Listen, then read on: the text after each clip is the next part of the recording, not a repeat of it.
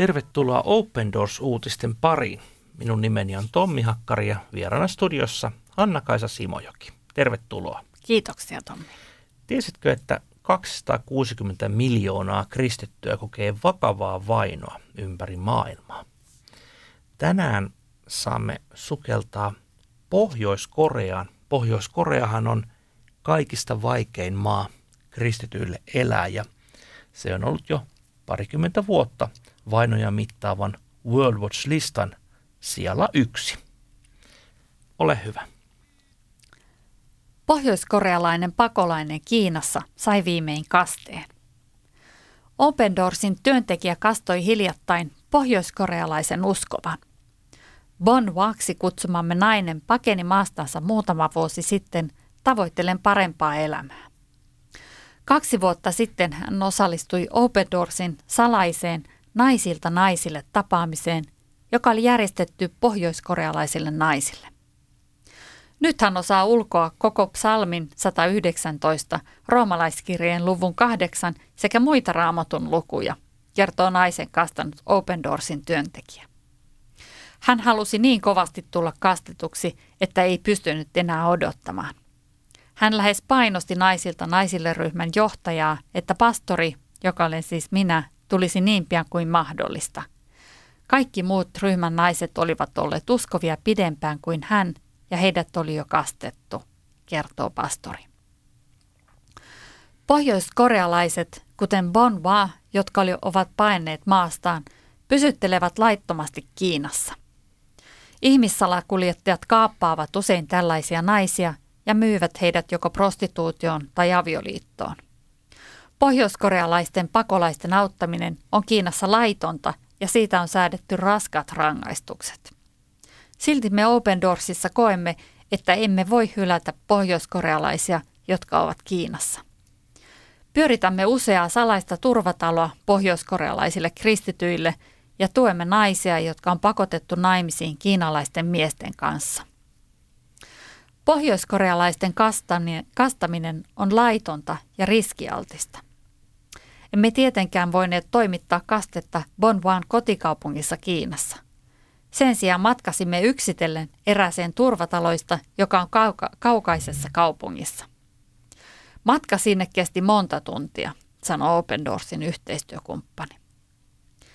Hän kuvailee Bong Hwan kastetta pyhänä hetkenä. Pastorilla oli yllään musta puku, jossa oli papin kaulus sekä valkoiset hanskat. Hän avasi pienimuotoisen tilaisuuden rukouksella. Vain kolme ihmistä oli paikalla pienessä olohuoneessa. Yhteistyökumppanimme, pastori ja naisilta naisille ryhmän johtaja sekä Bong Hwa. Uskotko, että Jeesus on elämäsi pelastaja, pastori kysyi. Vastaus oli juhlallinen kyllä. Uskotko, että vain Jeesuksen veren kautta pääset taivaaseen kuoleman jälkeen? Kyllä. Hyväksytkö, että olet syntinen ja että sinut voidaan pelastaa vain Jeesuksen nimen kautta? Kyllä. Bong Hwa itki. Tämän jälkeen nämä kolme lukivat apostolisen uskontunnustuksen, jonka jälkeen pastori kastoi Bong Hwan isän ja pojan ja pyhän hengen nimeen. Normaalissa olosuhteissa pastori olisi ottanut kuvan ja antanut Bong Hwalle todistuksen. Ajattelin sitä, mutta en halunnut ottaa riskiä, hän kertoo. Bong Hwa ei ollut ainoa, joka oli kosketettu. Minun täytyi pitää itseni kasassa ja keskittyä tilaisuuden kaavaan. Muuten olisin ruvennut itkemään kovaan ääneen. Kyseessä oli niin kaunis hetki ja suuri etuoikeus kastaa pohjoiskorealainen uskova tällaisessa tilanteessa, hän kertoo. Kiitos Jumalan huolenpidon sekä teidän rukoustenne ja, lahjo- ja lahjojenne. Yhteistyökumppanimme pystyi kastamaan tämän rohkean pohjoiskorealaisen naisen, joka elää hyvin vaarallisissa olosuhteissa. Hänet voidaan pidättää minä päivänä tahansa. Silti hän luottaa Jeesukseen niin, että valitsi vielä suuremman riskin pyytämällä kastetta. Rukoilkaa Bong Hwan puolesta, että hänen kasvussa, kasvunsa uskossaan jatkuisi ja että hän tulisi hyväksi esimerkiksi muille uskoville. Rukoilkaa myös, että pastori säilyttäisi tämän kalliin muiston ja pysyisi omassa palvelutehtävässään arvon alla. Rukoilkaa myös, että yhä useampi pohjoiskorealainen nainen saataisiin kastettua. Niin, ajatellaanpa hieman suomalaista näkökulmasta. Kastaminen on kiellettyä, pakolaisten auttaminen on laitonta, ei ole minkäänlaisia turvallisia tiloja edes tu- suorittaa kastetta. Ja tämä siis Kiinan puolella. Yleensä ajattelemme, kun puhumme Pohjois-Koreasta, että se on todella sen maan sisällä, mutta Kiinankin puolella eletään näin järkyttävissä olosuhteissa. Ja usein nämä pohjoiskorealaisten kristityt tarinat, joita me kuulemme, niin ovat nimenomaan Kiinassa asuvilta pohjoiskorealaisilta. Mutta sit, sitäkin on hyvä muistaa, että, että Kiina on siellä kaksikymmentäkolme vainoja mittaavalla World Watch-listalla ja se on noussut hyvin nopeasti.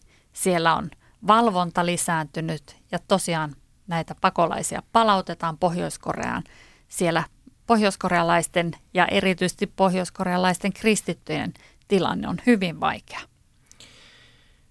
Niin, ja mistä tämä koko kertomus lähti liikkeelle, eli pohjoiskorealaiset pakenevat henkensä kaupalla Kiinan puolelle, mutta Kiinan rajalla on hyvin paljon rikollisia, jotka käyttävät näitä pakolaisia ihmiskauppaan. Heitä myydään prostituoiduiksi tai morsiammiksi. Kiinassahan on tunnettu yhden lapsen politiikka ja siellähän on abortoitu miljoonittain tyttölapsia. Eli siellä on valtava huutava pula siis äh, naimaikäisistä naisista. Ja tämä, tämä avaa rikollisille oivan pelikenttä. Hyvin houkuttelevaa, eikä siihen varmaan viranomaiset puutu, koska, koska siellä näitä, näitä naisia on niin vähän. Ja tämä tietysti on aivan järkyttävää, että näitä tyttölapsia on abortoitu näin valtavia määriä ja tässä nähdään todellakin sen, senkin politiikan, että sillä ei, ei siunausta ole. Jotenkin ajattelen näin, että pakolaisia ei saa auttaa. Tämä Kiina, kommunistinen Kiina, kaikille samat oikeudet, niin ohjeistaa näin, että pakolaisten auttaminen on laitonta. Kyllä. Ei kuulosta kovin, kovin hyvältä. Ja ajattelenkin näin, että kiinalaisille varmaan tämä koko Pohjois-Korea ja se raja-alue on tietynlainen pelikenttä, että varmasti heillä on omat intressinsä pitää Pohjois-Koreaa pystyssä. Pohjois-Korean ainut liittolainen on tietenkin Kiina. Ja jos Kiina sulkisi todella rajansa, niin Pohjois-Koreakin todennäköisesti aika nopeastikin ö, joutuisi polvilleen. Että jonkinlainen intressi siinä täytyy olla, miksi tämmöistä sairasta peliä siellä pidetään. Ja siitä tästä kaikesta huolimatta siellä on, on kristittyjä pohjoiskorealaisia ja pohjoiskorealaisia, jotka tulevat uskoon ja kuulevat evankeliumin. Tiesitkö Tommi muuten, että viime vuosisadan alussa Pohjois-Korea tai Korea on ollut kristitty valtio, kristitty maa ja Pyongyangia on kutsuttu Aasian Jerusalemiksi. Siellä on ollut siis paljon kristittyjä. Kyllä. Tämä on hyvinkin koskettava asia. Pohjois-Koreahan oli todella siis köyhempi alue ja siellä todella Jumala teki valtavia ihmeitä. Ja siellä oli valtavat herätykset ja isot seurakunnat. Ja nyt voidaan sanoa, että Pyongyang ei ole idän Jerusalem. Se on todella, todella tota niin, vaikea paikka kristityille elää. Jotenkin ajattelen näin, että tässä tarinassa ollaan todella siinä ytimessä, että ihminen haluaa saada kasteen isänpojan ja pyhän hengen nimeen ja Open Doorsin yhteistyökumppanit pystyvät heille tämän järjestämään. Tämä on todella Jumalan ihme. Ja silloin kun Jumala koskettaa ihmisen sydäntä, niin, niin ihminen on valmis riskeeraamaan kaiken ja luopumaan kaikesta. Kyllä.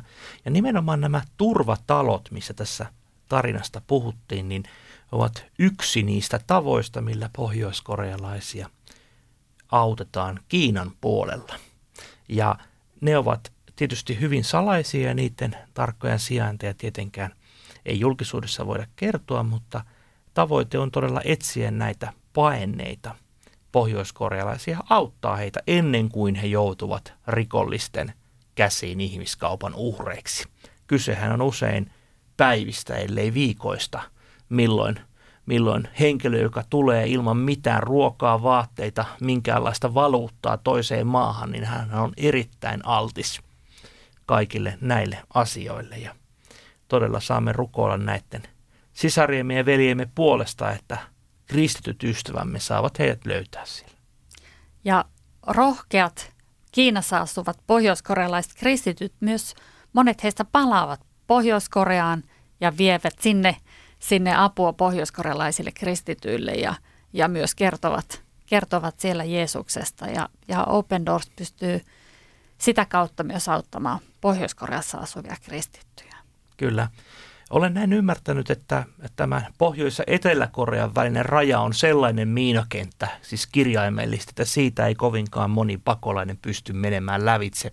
Mutta nimenomaan Kiinan puolella siellä on syrjäisiä seutuja, missä tämä ö, niin kuin rajan ylitys onnistuu. Totta kai sielläkin vartioidaan ja partioidaan, mutta kuitenkin aina Jumalan kiitos sitten osa näistä ystävistä pääsee ylitse.